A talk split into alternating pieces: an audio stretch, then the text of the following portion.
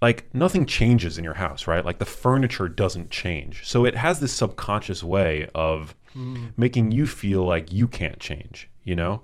On the flip side of that, novel experiences, novel scenery, novel inputs can help you generate novel thoughts. Hmm. Novel environments can help you generate novel thoughts.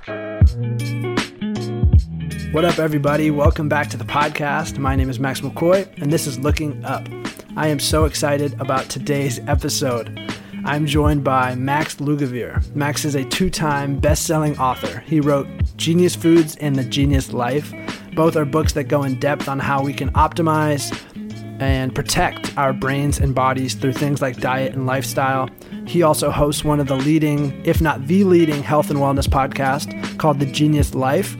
And he's essentially just a, a leading thought leader in this space of health and wellness, particularly how we can optimize our diet for, you know, cognitive performance. And normally when I have an author on the show, we talk about the contents of their book and we kind of unpack it together.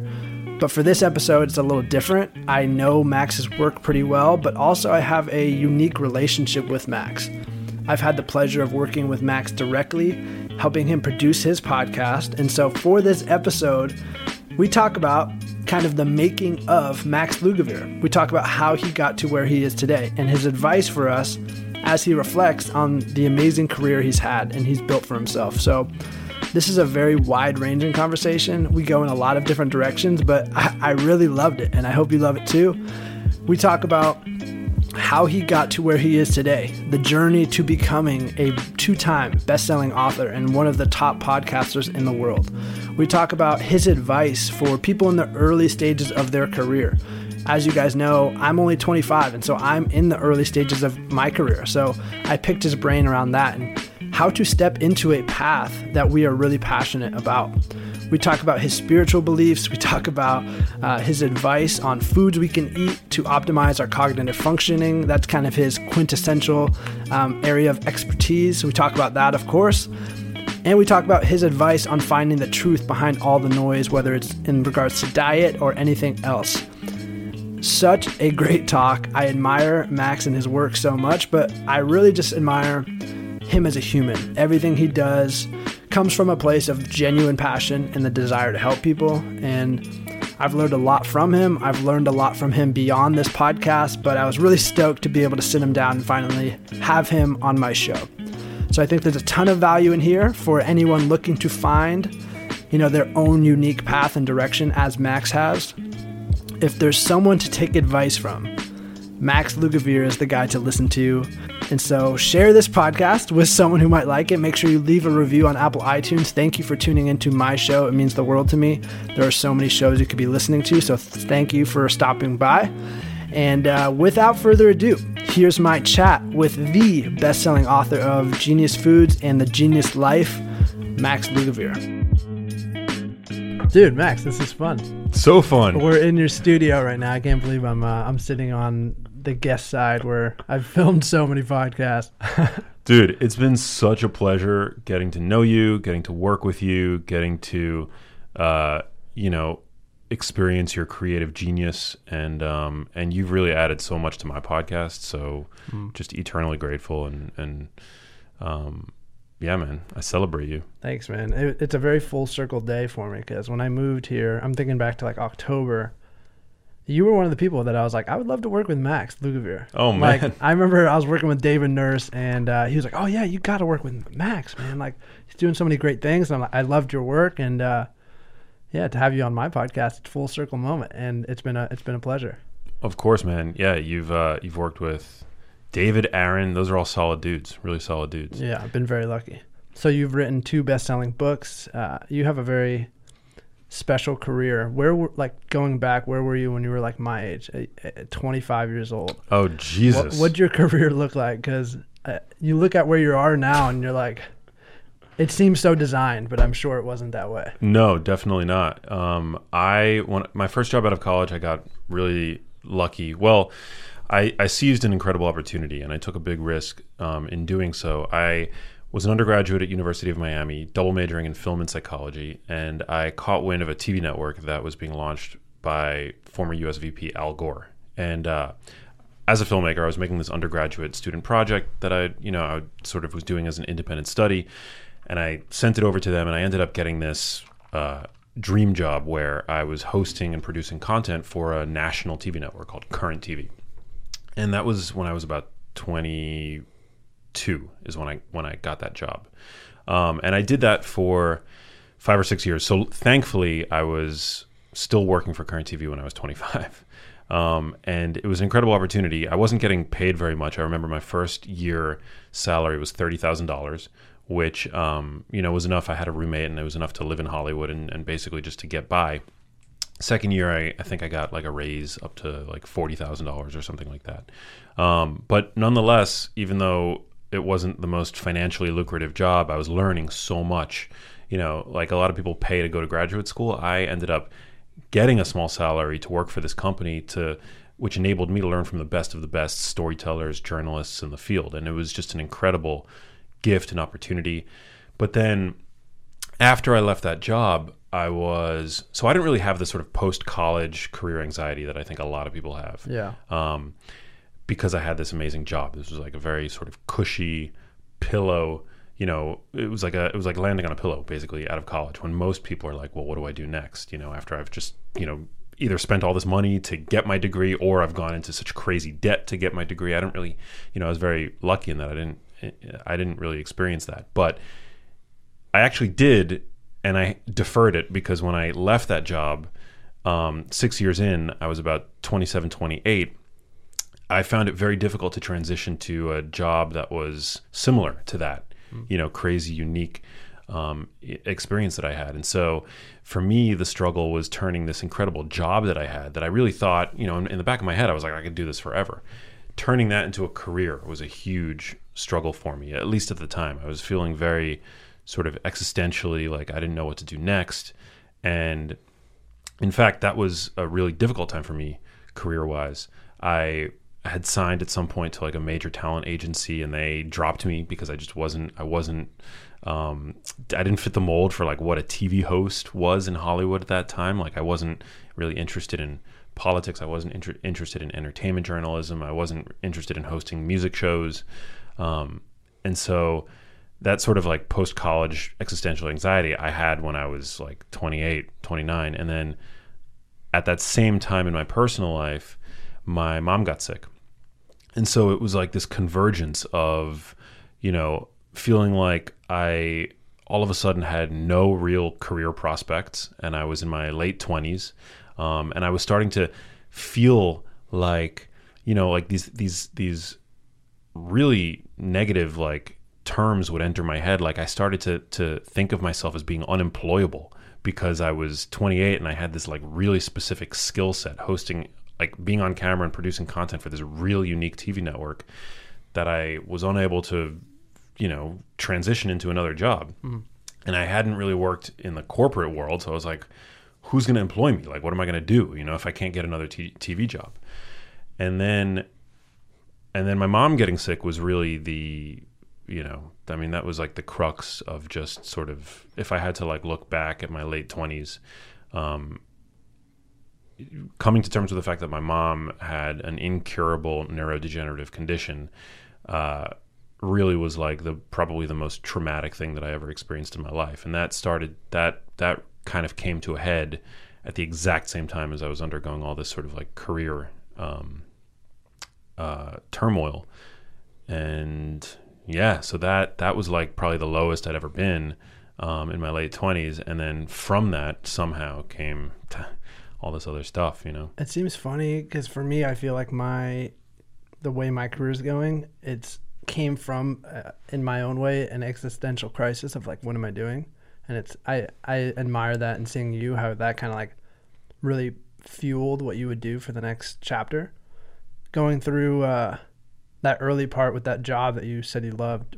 What was the thought process? Was yeah. it like is this is just a job or was this something that you thought would be kind of it? No, I mean it's uh I had a real taste of Hollywood, like the ups and the downs. And the downs, you know, it's um when you're riding that sort of wave of having like all the cameras on you and the spotlight, Um, even though like I, w- I wasn't I wasn't famous, but I was on TV. So when you're young and you're on TV and you live in Hollywood, um, especially when you get to say things like I work for Al Gore and you know you start to get a little bit of press under your belt, um, you start getting a lot of attention from people, and it's like there's that that old adage like in Hollywood, people, you know, it's like what have you? It's not just like what can you do for me. It's like what have you done for me lately, kind of kind of vibe, and and when you're young, I mean, you have that sort of millennial. I don't. It's not even a millennial thing, but it's you know just young people in general. You you tend to feel invincible, right? Just about your health, about everything. You feel like you know summer is going to last forever. It's that that that quintessential feeling of like, you know, I've got nothing to worry about. Like this, you know, what how I am now is going to be how I am forever, and Yeah. that's just not ever true, right? Yeah. That's just like never true. And I had the unfortunate. Um, experience of feeling that way about my job, which didn't last forever. Um, but at the time, I felt like it was amazing. It was like it was an incredible. I was riding high on it. I felt like I was on TV. I had somehow escaped the rat race that you know everybody else um, is a part of, and and I didn't. I had basically just deferred it. I had Wow. deferred it to like my late twenties as Wow. opposed to my early twenties. So, what happened? What happened to your mom that kind of fueled all of all of this this chapter that we're in right now? So my so while I was living in LA doing this TV thing, I would talk to my mom all the time. Every other day, pretty much, I would call home because I'm I've been the I was the closest to my mom in my family, but you know, aside from that, I've just been always like in general very close to my mom. Yeah. Um, and so you know we would have, we would talk. I would ask her for career advice. I would ask her for relationship advice. And at a certain point, she started to complain of having experienced brain fog, which is not something that I had ever heard of. And I'd never experienced it. I didn't even have a framework to understand what it was that she was talking about.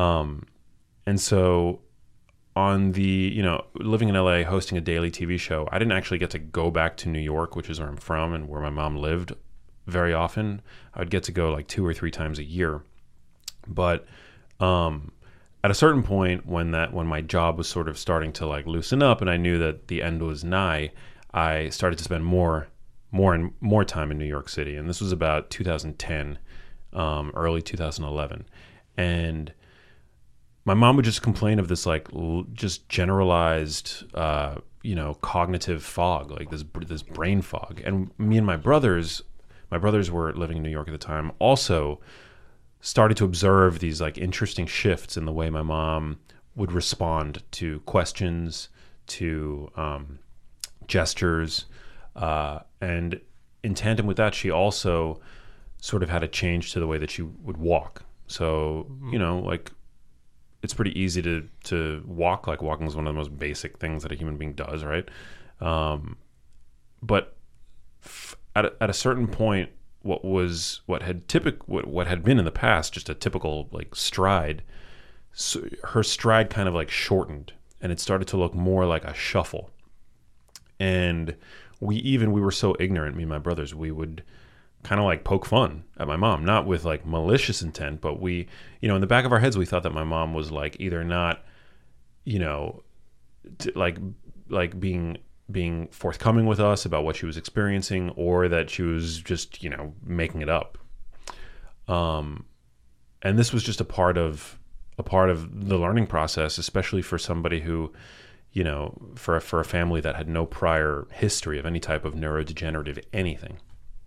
And so it became increasingly worrying. And at a certain point um, it all came to a head. I remember we were in miami the family my my mom and my and my dad had separated when i turned 18 but um, they had always sort of had like an amicable relationship even post divorce and my dad was living in in florida and me and my brothers and my mom were in New York and we decided to take a family trip down to Florida to be with my dad and you know and to just have like a family vacation and I remember we were all in my dad's living room.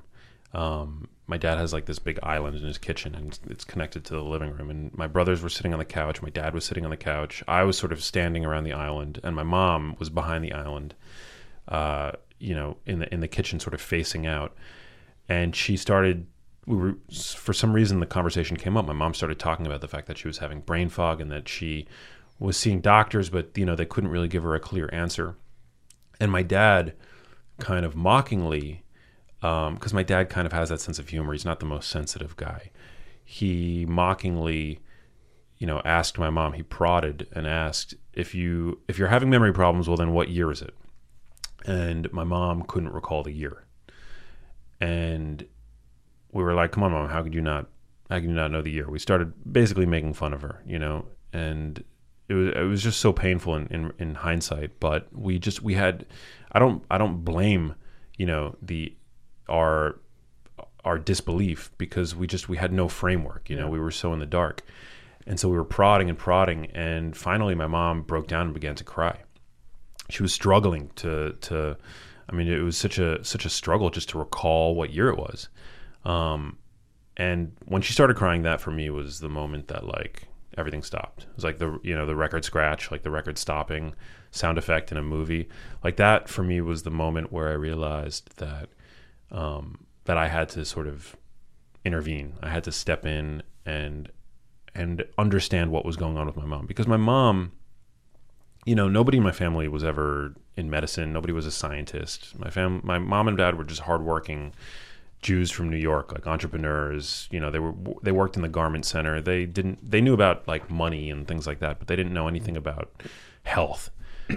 and uh, and me, I'd always had a, a, passion for health and fitness and nutrition. And actually, when I started college, I was um, a pre med major. So I ended up transitioning to film and psychology, but I was so passionate about health and nutrition that I was gonna. I thought that for a time there was a uh, there was a moment where I thought I was gonna be like the first doctor in uh, in the Lugavere family, and I ended up not not going down that path. But I'd always had this like this aptitude for understanding science and um and given that and the relationship that I had with my mom, from one day to the next, I just, you know, rolled up my sleeves and I started going with my mom to every doctor's appointment. I started, you know, re- just diligently, religiously almost researching and reading and and that was the moment. It was it was probably mid 2000 yeah it was about summer 2011 where everything else basically became background noise and i just started to focus full time on health.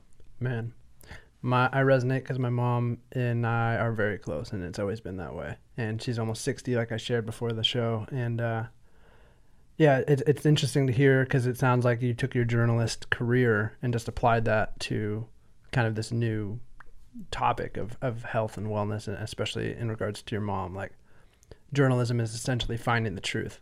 Thousand percent. What was the truth you were trying to find, and what was the like I'm, I'm sharing I'm sharing this podcast with my mom. what did what was the truth you were trying to find, and what would you start to kind of uncover? Well, I just didn't like the feeling of being in the dark, and yeah. I didn't like the feeling that um, I didn't like I didn't like knowing deep down that my mom was in the dark. You know, so it was this confluence of me wanting to know everything that I could, in part for my own just edification, you know, for my own just not being such an ignorant idiot, you know, after me and my brothers were laughing at my mom, you know, like I wanted to know exactly what was going on. And I also yeah. wanted to be able to inform my family because nobody else was going to be that person in my family. Yeah. And at a certain point, I heard, you know, the, the phrase, and I don't know where it originates from, but if you're the only person that can do something, then you have to do it. And I was the only person that, that could really I just I just knew that I was the the only person that could like go with my mom, sit in these doctor's appointments, ask questions like a like a journalist, like yeah. a scientist, you know. Um, because oftentimes when you're the patient, you're scared, you're anxious, you don't you know you don't know what to ask necessarily you ask questions that are that are motivated out of, out of fear yeah so fogged by emotion yeah yeah and um and yeah, so I just wanted to be I wanted to be the best possible advocate for my mom that I could be, um, and I knew that to be that person, I had to know everything. I almost had to become a doctor, mm. and you know I'm not a medical doctor, but I I just want you know I found that there was no barrier to me. Like I I I was a child. I'm a, I am a child of the internet, right? I was like I have access to the world's knowledge at my fingertips 24 hours a day. You know, I'm not going to understand everything that I'm reading, but if I just read enough and I read and I and, I, and if I cross reference and I ask the right questions and and I you know approach the topic from a from a place of you know of just curiosity and questioning and not acting like I know all the answers even when I think I know an answer to always be really weary of my you know my own biases and hmm. um and yeah and so I just that was it that's how it all began I had I had no intention of ever uh making a living off of doing health or talking about health content or anything like that. I mean, it really just came out of the fact that at a certain point I started sharing what I was learning and and I started to notice that people that I was fulfilling a need for people. Mm. Um, but it didn't, you know, it certainly didn't like if you would have asked me back then if you would if you would have told me back then that one day in the not too distant future you're going to write a book and it's actually going to help, you know, thousands of people all around the world. I would have thought that you were like just totally pulling the chain, you know? Yeah. But, um, yeah, that's insane. There's so many questions I want to ask from that. Uh, I guess you saying that makes me want to ask, like, what advice would you give yourself at that start of your career, uh, before kind of the mom stuff came up? Hmm. Like, not know, you know, it sounds like you were kind of just going with this air of I'm on TV. It's pretty sick. Mm. Um, what, what what might you have told yourself? I was that early career existential crisis. I kind of lived there, you know. I've been in my career for a while now, but um, yeah, there's so much uncertainty all the time, and I think a lot of the people in my my little ecosystem, yeah, are in that early stage of their career. What advice would you have given yourself then? Well, I would. So I love I love this question. Um, I had a lot of existential angst. I was there was there were moments where I was probably the most depressed I'd ever been. Um, but in the back of my head, I had the fortitude to to be able to tell myself in those moments to trust my talent. You know, trust whatever it is that led to this stroke of lightning. You know, that ended up with me getting a freaking TV show. That I didn't know what the future held. I didn't know what my next job looked like. I didn't know whether I was going to be, you know, an author or an editor or a producer or if I was going to go back to school and maybe get that medical degree. I had no idea. But what I knew was that there was a compass in me that in my best moments despite any, you know, fear or anxiety about following it, I took risks and I followed it. Mm. And that in doing so, it led to great things. And you know, when you have a compass, you don't know where the compass is leading you. All you have is that it keeps you in the present, right? Because all you have is the freaking direction signal, right? And you just that's all you have to go on. But you have to follow that compass, whatever it whatever it tells you. And the other thing that I would tell myself, which I um, which I which I'm very you know glad that I was able to do, and you know, there's a bit of privilege I think that comes with with um, my circumstances because I was born and raised and, and got to live in New York City, which is a big city. There's a lot of opportunity there. But you have to remain in following your compass. You have to kind of make sure that the environment around you is fertile so that um, so that when you have so just so that it you know because your ideas are not you don't come up with ideas in in isolation right your ideas emerge from you know the this sort of dance that you and your um, experience and your skills and your talents and your curiosities and your passions basically interact how how all of those aspects of you interact with the environment. So you have to make sure that you are sort of engineering your environment so that it can bring about your best self and your best ideas and your best insights. And for me, you know, what I think what I think really kind of helps is to on you know is to for one say yes to things you know always remain open and to kind of curate your environment to um, to allow for openness and to allow for opportunities to present themselves to you and so for me you know i was living in new york city which is a city where there's a lot of opportunity. There's a lot of sort of molecular you know like stuff going on like um, it's just uh, there's a lot of there's a lot of chaos. But in that in that chaos you kind of you know following your compass amid that chaos just allows for a lot of ideas to emerge. Um, and same with la you know maybe this is sort of my way of convincing you not to move out of la what is a what is a sign you've kind of cultivated your your foundation in the right way so that ideas can come through like what are what are some signs that you've actually done that well to make space Some to be able to fall signs? you know what i mean like Yeah. what are some indicators that you would recommend Well, I think I think you st- you start to have like a lot of like different ideas, and not every idea is a good idea, but you just tend to have more ideas. Like if I'm sitting home all day, moping and and like surfing, well, the internet's not really a good example because I have you can generate lots of ideas looking around on the internet, um, but but but I think like you just you you tend to have a lot of ideas. Not all of them are good. Some of them, you know, if you some of them will f- you know you'll fail if you pursue some of them. Yeah. Um, but then others I think are generally really good. Like you're bound to land on something that that works and takes off. Um, you know, the more ideas you have, it's like literally a numbers game. It's like throwing things. It's like throwing stuff up against a wall to see to see what sticks. I know that when I'm just sitting around my, you know, my house, I don't have novel thoughts as much as when I'm outside talking to people, having conversations. Um, novel thoughts that's a really good uh, Yeah. indication yeah yeah, because you know what it is like. There's something about being home. There's an author that I really love. His name is Alain de Botton, and I don't know what book he talks about this in. I think it might. Be, actually, I do. I think it's. I think his book is. It's the Art of Travel. It's a really great book, hmm.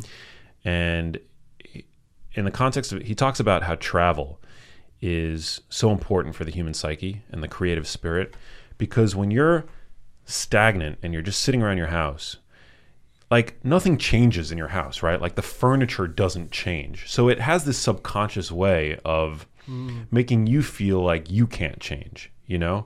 On the flip side of that, novel experiences, novel scenery, novel inputs can help you generate novel thoughts, right? Novel environments can help you generate novel thoughts. it's crazy because uh, I, I said like what kind of started my career was ex- an existential post career or post college. What am I doing with my career? Like situation. I didn't know what I was gonna do. Completely felt lost and without direction. I felt like school was telling me just keep doing this, keep doing this, keep doing this, and then by the end of it, you'll have your shit together. And so I kind of was like, okay, like this doesn't feel right, but I think I'll just keep going, and eventually it'll make sense, and it never did. Um, and that's why I'm really like into this kind of information in terms of finding direction because of that just complete feeling like lost and there was no options for me. And I just had the chills as you said that because it was traveling that that all changed. I went I didn't know what I was going to do with myself and after college I just went and traveled and for 3 months just had no plan, no idea what I was doing. And the novelty, I came back like a completely different person. Like uh, Charged. just charged. And and that what's so cool about you man it's like you have this scientific brain and i've i'm fascinated by how you kind of do what you do but then what also fascinated me is the paradox of that in that you're talking about finding direction through following your own compass. That's something that in this early part of my journey is so important to me. Um, and traveling was the first thing that was like oh i can feel this like compass within me kind of pointing me different ways. And this novelty is making me think in new ways. And all this external stimuli that's different now i kind of have a better relationship with myself because everything's different except myself if that makes sense. So i mean where else in your life has that that internal guidance that following that compass kind of been like a i needed that Oh man, uh, dude. Well, so many things. I think also when I was your age. Um, so I don't know if if yeah, you do know this. I used to well, I, I play music, yeah but there was a time when I really was more gung ho, I guess, about about pursuing it. Um, and this was primarily in my in my mid twenties. I really loved to play music, and I I was kind of moonlighting while I had that that job on TV. You know, in the evenings I was practicing guitar and practicing singing and writing songs, and ultimately I started to like play out in Los Angeles. And I'm super grateful that I that I got to do that. It was an amazing period for me. I still look back and I'm like, I can't believe I had the cojones to do that. You know, Yeah. to like get up on stage and play out in LA where there's like so many incredibly talented people, right? That are that are struggling to, to make it in music, right? And I was like, listen to me. Um but uh but at a certain point I realized that like I had all these other passions and to make it in music, you know, you can't and to make it really in any sort of artistic field where it's just so competitive and there's so much talent, you really can't have a plan B. The minute you have a plan B is the minute somebody else is going to surpass you. Um, and I think that's true for all of my successful musician friends. You know, that's that they that's the only thing that they've ever wanted to do. They've never wavered from that. Um, at at some point, I read a a fortune cookie. I know it sounds silly, but I read a fortune cookie, and it had this amazing saying, this this amazing quote um, from I believe it was like Confucius or something. I don't know. Who knows if Confucius actually said this, but the quote was, "A person who chases two rabbits catches neither." And at that point, I was chasing a few different rabbits. I was like chasing music as a as a potential career. I was doing my TV hosting thing, um, and and sort of like around that same time is also when there was definitely a bit of overlap when I was experiencing this with my mom, and I was like, well, I don't want to do any of this other stuff now. I just want to talk about health. And so there were like all these different rabbits sort of in my in my field of vision, and I was at a certain point trying to chase all of them. I was like, well, how do I hold on to this this dream, you know, job scenario where I get to be on TV and I get to talk about what I want and I get to get paid for it. But at the same time, I want to be a singer songwriter. Like I just love being on stage and I want to, you know, like record music and there's that. But then, you know, and that's like my my career stuff. But then like, you know, I'm I'm going through this with my mom. Like it really, you know, it's it's more substantial and it's it's ultimately, you know, what I'm you know what I'm I'm finding myself starting to like think about all the time, you know, which is like health and like how do I like how do I be successful in all of these three things? And what I realized is that you can't. You know, you can do anything you want. You just can't do everything, you know. You can do anything but you can't do everything. And so I had to pick the rabbit that I wanted to chase and I knew that um, health and science communication was going to be that rabbit and that if I focused on that ra- on that rabbit, I would catch it rather than trying to catch all three rabbits. And so that's sort of a, a roundabout way of saying um, you really have to kind of focus on the one thing that you want to do. And if you don't yet know what that is, that's totally okay. The best thing that you could do if you haven't yet picked the one thing is to make sure that you have rabbits. You know, so like you can't chase Yeah. rabbits if you have no rabbits. You need to have the rabbits, I guess, is what I would say. Um, and some people, that's a, I guess an issue for some people. They don't have the rabbits. Like they don't know exactly what they're passionate about. I've never really had that problem because I've been, I've been lucky in that I've been, I'm, I'm a passionate person. So, um, you know, music, TV hosting. I just like loved all those different things. So I, I had a, a sort of pack of rabbits. And then for me, the challenge was really kind of like being able to um, bid adieu to the rabbits that I, you know, that I didn't want to chase necessarily, and to focus on the one rabbit that I did want to chase. I so resonate with that. I've heard you talk about that. I forgot where, but it resonated so much that I wrote it down in my journal. And I like that's a thought that has come back to me a lot. Is he who chases two rabbits catches neither. I I've fallen into the bucket that I have a lot of rabbits. Uh, What are your rabbits? You know, I like the podcasting. I like the video creation. I like my writing. I like, I have all these other ideas. Uh, but I'm tr- I'm trusting that I'm kind of like s- just still investing more time into each rabbit and seeing which one is the one that both kind of lights me up, like the the science was doing for you, and then which one do I actually think I can catch? So Yeah. still in that like taking data phase. Well, I mean, you described rabbits. I mean, those are certainly rabbits, but they're also skills that can be kind of funneled into mm.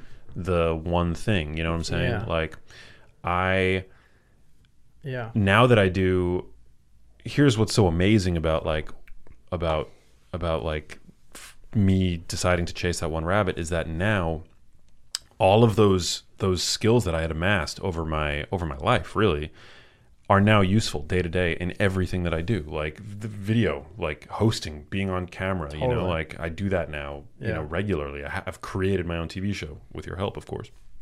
Um, writing, you know, I write. I get to write uh, professionally. I get to sort of have a little bit of that Hollywood kind of energy that I certainly enjoyed feeding off of for all the years that I had my own TV show because I'm, you know, I've kind of been able to become a public figure. But to, but to me, it's all been a very natural. It's it's literally just like all of my skills have kind of like rolled into what it is that I'm currently doing because of course they have. You know, it's like you're ultimately going to get to do all the things that you want to do if you kind of just focus on that one thing, you know? Cuz as that one thing grows, then you're able to bring into into the fold all of the all of the skills that you're able to offer. Mm. Yeah, to it's like it. trusting the unfoldment that all these kind of sub skills will become one thing, and Yeah. and I mean, it, it's so easy to want to reverse engineer this perfect career. Yeah. You know, like, all right, these are all my skills. Let me like think of what, and I, I'm sure from your perspective, that's almost not doable. Like you, you wouldn't have been able to say like, how can I take my writing interest and my my in, my skill set of being on camera and educating, my my researching, how can I make this like a perfect career? Like, um, I imagine that would have been difficult to do. Totally. Like it makes perfect sense in hindsight, but it would have made no sense like looking forward. You know, it doesn't you can't ever predict it, but when you're there and you look back, you're like, of course. Of course that's how it worked out. what do you say to maybe a, a, a past Max, and that could be for either of us, uh, that had trouble kind of like surrendering to the unfoldment of what was becoming in his career? I ask you these career specific questions because I, I do so admire how authentic your career is. And uh, it's, it is a rare thing. And I think it's something that we're all striving for, especially now. Um, so there's a lot to unpack there. Yeah. I mean, yeah, it's just funny because like there were there were definitely moments where I was like, you know, super depressed, didn't know where where the fuck I was gonna go. Um, you know, I was I literally was like I would lose sleep wondering whether or not I was wasting my time by not enrolling in a you know college program to prepare me to take the MCATs, you know, to go to med school. Like I was, um, I I didn't know, and I was like, Wow. I you know I would I would think I would wonder whether or not I was like a failure. Um, just all just all kinds of crazy negative negative self talk. And that's so common now with social media. Everybody can look at that person who's 10 years ahead of them. And amidst trying to figure it out, there's it's so easy to fall into that. Yeah, and it's also you never actually feel like you you arrive. Like I definitely don't feel that way. Like I just you know mm-hmm. I I feel like I'm still like at the at the beginning of my journey. Like whatever, you know. Yeah. Like I I, I look at you know other big podcasts and I'm like why isn't you know how do I like what do I need to do to get my podcast that you know there. Wow. So you never you never feel like like you you arrive but at least i feel like i have at this point like like i have a lane you know? Mm-hmm. And not only do i have like a lane but i have the added bit of you know maybe it's illusory but i feel like i have like a bit of safety which is nice which i didn't have in the past. You know like it almost feels like guardrails. Like within my lane i'm able to kind of experiment and take risks and try things. And sometimes you know even even now like I'll do things and you know they don't necessarily always succeed you know and it, this happens on the micro scale too like sometimes I'll post about something that's a little out of my wheelhouse on on Instagram and I'll lose a thousand followers but I'm like I'm just you know trying I'm just like pushing all the buttons right you Yeah. got you got to push all the buttons um and so Before one finds that lane, what would you say? Yeah. Before before one finds the lane. Because I imagine like time helps too. You know, you, you like I said, like data accrues over time and I'm starting to find out like, okay, who is who am I and what do I like and what am I good at? And these skills need time to develop. Yeah. But in that there's a lot of uncertainty. You said you had a lot of nights staying up, questioning if you're doing the right thing. This fear of am I doing the right thing? Uh, I think is so prominent with me and so many people I talk to. Like what would you say to yourself in those in those stages? Yeah. Well, I would say I would definitely say take it take it easy on yourself. Um, you know, don't worry so much. uh, things are going to work out. Yeah. You know, it's not necessarily going to be clear how to you, but you're going to get to a point where looking back, it's all going to have made perfect sense. Yeah. Um, but but really, I would say like just don't freaking worry so much. You know, I worried a lot. I got I was you know depressed. I would, you know, as I mentioned, like I uh, there I was having like an existential crisis. Um, you know, and uh, and I would say like don't worry. You know what whatever the universe like you have to trust the timing of the universe and whatever it is that you're meant to do you're going to find it so long as you aren't sitting on your couch and playing video games all the time and you know you're putting yourself out there you're saying yes to things you're surrounding yourself with good people um, which you definitely do uh, and which which I intuitively have always done. I've never wanted to be the smartest person in the room. You know, I've always surrounded myself with people who um, I could learn from and who inspire me. Um, and and and actually, I I made an effort to kind of like spend a little bit not cut them out of my life but spend a little bit less time with like my college buddies who weren't all that inspiring who weren't really doing things in their life as big as the kinds of things that I wanted to do, you know? Mm. I mean, I have friends that are that are doing, you know, like they're not necessarily doing the same thing that I'm doing. You know, they don't have to be it doesn't have to be like about financial success or Totally. about, you know, the number of followers or anything like that, but you have to have like vision, you know? I really admire people that have vision and um and whether or not you have that lane or you figured out what that lane is for you you can still have vision Yeah. you know and your vision might be that you are meant for something you know that, that that's bigger than than just sitting at a desk from 9 to 5 working for somebody else Yeah. like that's enough i think because then what you're going to do is you're going to surround yourself with people who also feel that way about themselves and who are out there like feeling out the waters and um, pushing the boundaries uh, of their own capabilities and that's going to inspire you to do the same in your life yeah, that enthusiasm is infectious. I've found that. And uh, you talk about trusting the timing of the universe, and I love when I hear these glimpses of you that are so. Uh, again, it's this paradox that I, I really enjoy about you because it's the world sees the scientific side of you so often, the journalist. I've heard you say in past podcasts how you kind of used to have, you know, you studied psychology, you used to have this almost esoteric uh, view of things, and and almost like you were fascinated by things of like the spiritual context. yeah How does that still play into your life now? Um, I de- I went through a phase in uh in in college, probably late high school, where I was very interested in spirituality and philosophy and um and this is you know because I grew up not in a religious household, but um but you know I I had parents my my mom particularly pushed me to kind of be be more devout and I was just never ever into it. Like to me just organized religion was just has always been Yeah. the opiate to the masses and I was like that's not me. Um, and so I, I gravitated to like more esoteric forms of spirituality like Eastern mysticism and um and just you know not, just this idea that truth is like truth can never be sort of handed down right? Truth is something that like you have to discover for yourself.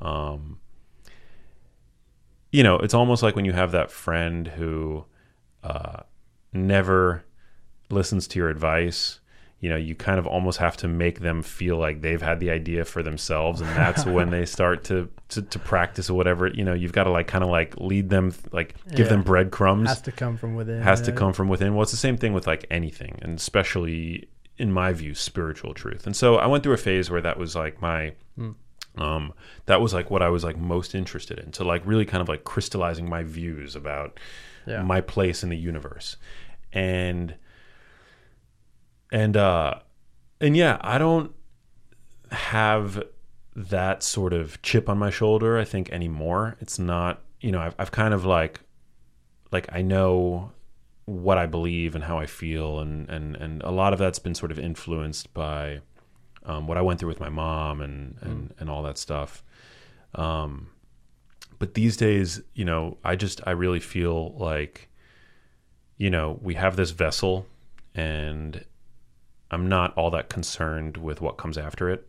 Um, I really just I'm so passionate about um, doing what you can to preserve it while you've got it and to imp- you know to to maximize your quality of life um, and the quality of life of your loved ones while you're here uh, because you know I just I, there are no guarantees as to what comes next and uh, and I think life is too precious to to waste you know to like to write off as being this sort of intermediary step to something else. Mm. And I think I've been obviously my experience, my, my views are colored by the fact that um, I lost the most important person, you know, in my life to sickness and to disease, and so I kind of like, you know, I, I view things I think a little bit differently. But, um, but yeah, you know, I mean, I'm still I'm still spiritual. I still have, you know, like I still you know, I have thoughts that are that that are like, you know, I mean, I, I know that we're only seeing a narrow part of the the the you know the visible light spectrum you know yeah. we're only seeing like a slice of that and so there's obviously more more out there um but that doesn't really knowing that doesn't really sway my day-to-day uh you know activities you said you're most passionate about protecting this vessel and i would uh I would kick myself if I didn't ask you some questions because I got a I got an experts in here. so um, we're talking you you kind of dove in after everything that happened with your mom. You became kind of like a, a journalist and a like trying to find the science to like what's actually going on with our brains. Yeah. Um, in terms of food, you, you you were talking about or what you kind of did with Genius Foods initially was kind of uh, Alzheimer's prevention, kind of trying to prevent cognitive decline. Is that right? Yeah. What were some of those, you know, big pillars that uh, you kind of brought to the world and that people really gravitated to with uh, with Genius Foods, like in, in terms of the foods we actually put in our body, to kind of keep our mind sharp.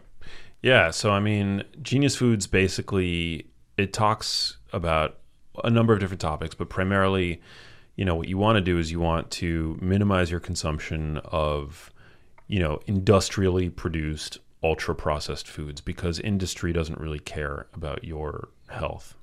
Um, it really doesn't, you know, but like the food industry pumps out these hyper palatable, you know, shelf stable, cheaply produced packaged processed foods to maximize profit margin. And these foods, what they do is they they drive overconsumption. It's one of the reasons why so many of us are struggling with with our weight, right?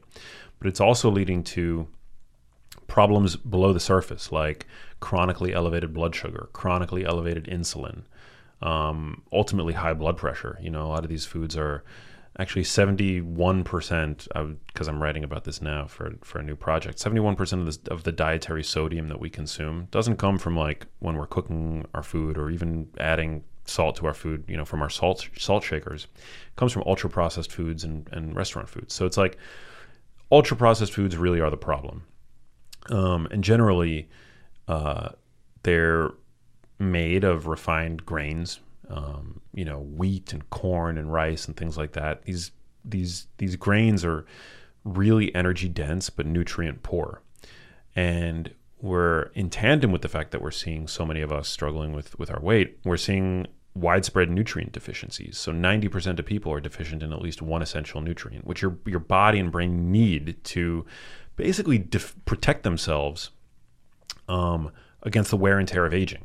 So we we require minerals and um, vitamins to basically to, to, to basically protect ourselves, like at the biochemical level, and we're not getting what we need from our food because they've been ultra processed and because they're made primarily of these nutrient poor plants, wheat, corn, and rice, right? Um, So, so there's that. The fact that like now 60% of the calories that we consume come from these packaged foods. So you want to do what you can to minimize your consumption of those foods. And then what I call the genius foods are foods that really are the antithesis to those ultra processed foods. They're foods that, you know, most people will find access to in their supermarkets that give your brain the nutrients that it requires to not just sort of act like a, a shield against environmental toxins, to um, inflammation and oxidative stress and things like that, but that give your brain the raw material and, and body the raw materials that it needs to create like new, you know, new cells. Um, we now know that the process of neurogenesis occurs in the adult brain up until death, which is neurogenesis is basically the creation of new brain cells. For a while, it was thought that your brain was um, basically complete at around your age actually only to begin like a slow gradual decline you know until the end of life right and Yeah. you can only accelerate that process by Mm-hmm. like you know drinking alcohol taking drugs things like that like but that's it you couldn't grow new brain cells um, which is sad because like we all want to be able to improve our brains how our brains work right no matter what at you know what age we happen to be at but now we know that you actually can grow new brain cells, particularly in the brain's memory center, the, hip, the hippocampus, up until death. And in doing so, your brain requires the raw materials to do that, right? Like you can't build a house without having like wood and bricks and cement and, and stuff like that. And those those building materials come from our food. So, um, so so basically, I've called them genius foods, and they, you know, just to list a few of them, um, wild fatty fish like uh, salmon, sardines, mackerel, um, things like that. Incredible sources of of the types of fats that your brain literally uses to to create new brain cells. Um, avocados. Avocados are amazing. They're you know rich in the kinds of antioxidants specifically that protect fatty structures in your body. And your brain is is the most fatty structure. Your brain is primarily composed of fat. So when you eat avocados, you're basically giving your brain um, like like a defense mechanism against the stresses of the modern world. Um, grass-fed beef. I'm a huge fan of grass-fed beef. There's a lot of misconception about red meat. I think out there, uh, it's an incredibly nutrient-dense food. It's packed with vitamin E. With, um, I mean, it's an amazing source of protein. There's tons and tons of minerals in grass-fed beef. Um, dark leafy greens. So, research out of Rush University shows that people who eat a big bowl of dark leafy greens every day have brains that perform up to 11 years younger. Damn. Yeah. So, a big salad.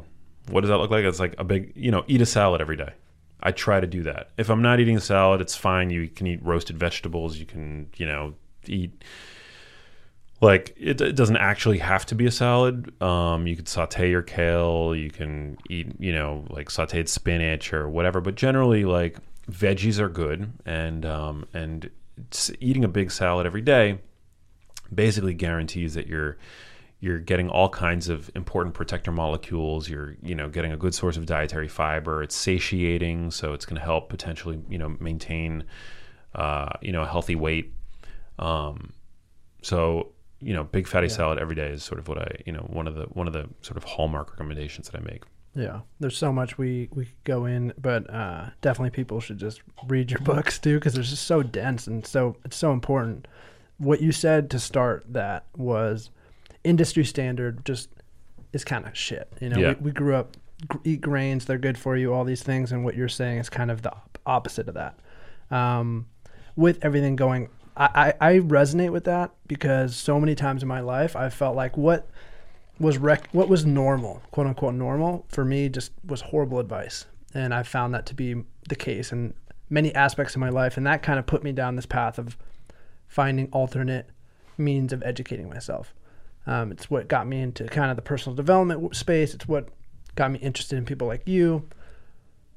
With the times we're in now, because of, uh, you know, with COVID and everything, I, I, I'm not asking for like a specific, what's your view on it, but I'm quick to kind of question what's going on and kind of do my own research.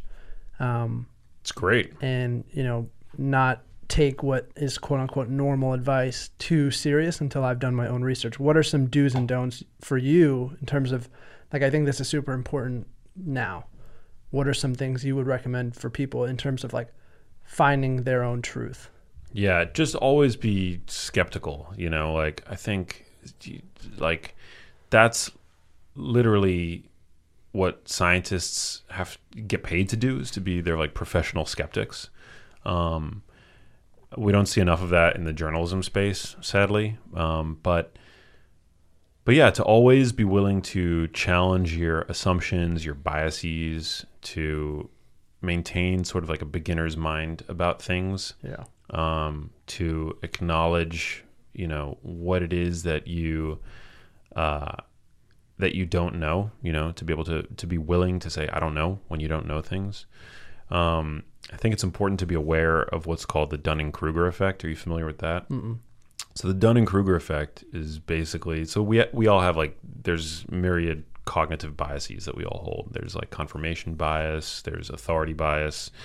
Um, you know, like the authority bias, for example, like just because somebody has a lot of credentials after their, their name does not necessarily mean that they're telling you the truth, or you know, or tr- or Hmm. that they know what they're talking about. Even Yeah. um, there's a higher probability, obviously, that they do know what they're talking about. Um, but uh, but so basically, the Dunning Kruger effect is super interesting, something that, that more people need to know about. But basically, the less you know about a given topic, the more you think you know. And the more you actually know about a topic, um, the less you think you know. So it's one of the reasons why true experts in a given topic, they're very quick to point out what they don't know. And um, and they always tend to be more reserved when when responding to a question about their about their the topic of their expertise. Um, but the Dunning Kruger effect is also why we have so many armchair experts on social media these days, because people with a relatively narrow scope of knowledge um, tend to actually feel uh, unduly confident about their knowledge, which they don't actually have.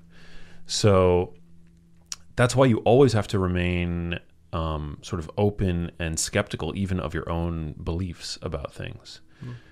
And you know, the more knowledge you you amass, the more you know you ultimately will gain confidence about your knowledge. Um, but it's just an interesting. There's like an interesting, just sort of slope of the curve where. Uh, it's this irony that the little you kn- you know the less you know about a given topic the more confident you are in your own knowledge which um which is a you know something that we all that we all embody Yeah. So just question kind of where you're coming from and where your biases might be. And yeah um yeah and going back to the going back to the authority bias i mean and and what we talked about earlier like yeah the ind- food industry government government dietary recommendations even our own doctors i mean there's so much misinformation out there and i really feel for people because there's there is no really great answer in terms of how to get the best information and to use the best information to inform our choices. Like, I would say everybody should follow me, but like, there are things, there are some things that I don't know. I don't know everything. Um, there's a lot that I don't know. And, but it's just like, I made a, a kind of post about this um, on social media recently where, you know, just taking sodium as an example, like so many people are told by their physicians to like watch the salt, right? Uh, but actually, if you look statistically at the American diet, the number one source of sodium for most people, well, where, where would you think that that would come from? I mean, didn't you touch on it earlier? Uh, Like can like processed foods yeah, and things processed like that. foods. Yeah. Yeah, yeah. Well, the number one the number one source is actually bread and rolls. Wow. Yeah. So Wow. I mean, bread and you know, commercially produced bread is a, is is completely a processed food. Um, but I think most people would would assume that it was like canned foods or frozen foods or Yeah. um, things like that. It's actually bread and processed rolls. But if you go to your physician, you know, the same physician who's telling you to cut the sodium in your diet, they actually they'll, you'll never hear them say, you know, stop eating bread, Yeah. stop eating rolls. Yeah. They they don't say that. They say cut the salt. To Yeah. cook, cook, use less salt in your cooking. And that's like the smallest bit, I bet. Yeah, Yeah. you want to know how much, how, what percentage that makes up in daily American sodium intake? Tell me. Six percent. Wow. Yeah, we six percent of the dietary sodium that we ingest comes from the food that we prepare in our kitchens, and five percent comes from the salt that we add on with like the salt shaker, you know, like at the table. So in total, it's about 11% of the sodium that we ingest comes from like the salt that we add to our foods. Wow.